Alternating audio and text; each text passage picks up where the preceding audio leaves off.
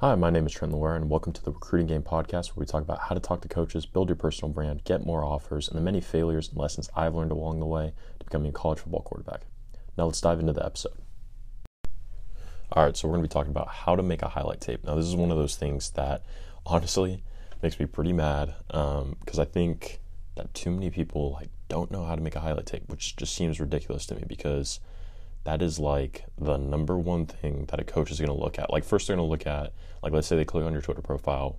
Like, before they look at your Twitter profile, they're going to look at your name on your Twitter and, you know, like, look at that. And then they're going to look at your profile picture. And if that's like enough to get them to click on you, then they're going to click on you and they're going to look at your bio. And as long as your like height and weight makes sense, then, you know, hey, they may check out your pro, your highlights.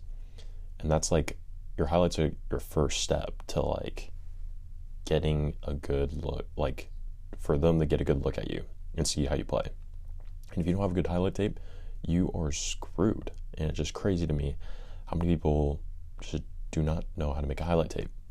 So, first off, use Hudl. Like, you don't need to use anything else. You don't need to post it on YouTube. You don't need to do all this fancy stuff. You don't need anyone else to make your highlight tape for you or anything like that. Just make your own.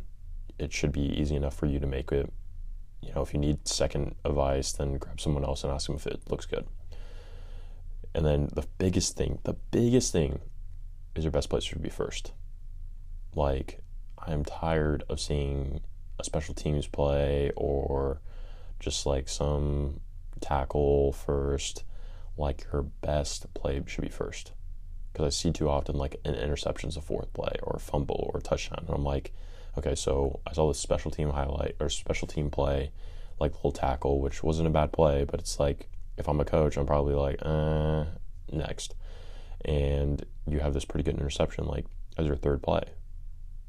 So that doesn't make sense because the interception would have got me to watch longer when this tackle would just got me to be like, eh, I'm to pass on him. So your best play should be first, and your best play should be first. Like it should literally go, my best plays first, the second best play second, thir- third best play third, and my 20th best play is 20th. Like, that is exactly how it should go. It is not um, a movie. You're not kind of making them like trying to trick them by being like, "Oh, this is this is one of my better plays," but then it's not really that good of a play. And then, "Oh, here's my best play," like middle, because chances are they're probably gonna not going to make it to that point, and you kind of just screwed your chances.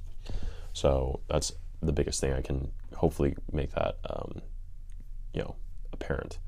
Uh, short clips, you know, make the clips very short so that way like it should be like right at the snap, like start right at the snap, and then right when the whistle blows, um, or when you're done making your play. Like for quarterbacks, like if you throw a pass, you know, let's say you're like in your own end zone, you throw a pass, gets completed like 30 yards downfield and the guy's just running for 70 yards, like you can clip it off early. Like they don't need to see the receiver running for a touchdown. Like they don't care about that. They just care about the throw. So that's something to think about. Um, obviously, highlight yourself before the play, not during the play, um, because it ruins like the momentum of the play. They're not able to get an idea of actually how you move throughout it. It just disrupts everything. And then should just be your best like 20 to 30 plays. It doesn't need to be 10 minutes long. It doesn't need to be 15 minutes long it's a trailer, not a movie. So those are a couple things to just think through when you're making your highlight tape.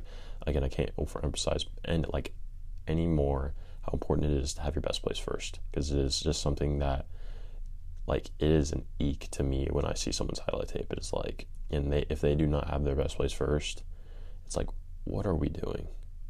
Like, what? Why? So, your highlight tape super important. It's one of the first things a coach is going to look at to make sure to see if you even make sense. Like it's not even like a highlight tape will not get you offered. Um, maybe at the lower levels it will, but like D1, D2, they're usually not going to offer just on highlight tape. They're going to need some see at least one full game tape of you as well, because you know highlight tape really only shows your best stuff, which is fine. They want to see like because their highlight tape shows you shows people shows coaches what you're capable of. Like what's your what's your ceiling like your best plays are your ceiling. So you want to show them like, hey, I'm uh, capable of making explosive plays. Because if you aren't, then you shouldn't be playing at the college level. And then your game tape's going to show like, okay, well, hey, I make all these really good plays, but then on top of it, like, I don't make many mistakes. like I'm doing the right things all the time, and uh, that's um, that's basically why it's so important. So hopefully you can take those tips away, go fix up your highlight tape, or if you're making your highlight tape, um, you know you can use this to your advantage. Really make sure to to emphasize those points, and hopefully that'll get you a lot more opportunities than anybody else will, and make you stand out. So let me know if you have any questions, and uh, catch you on the next one. Hope you enjoyed today's episode. If you did, be sure to follow for more episodes, leave a review, and even give me a follow on Twitter at TrentLawyer14 for more content like this. Peace.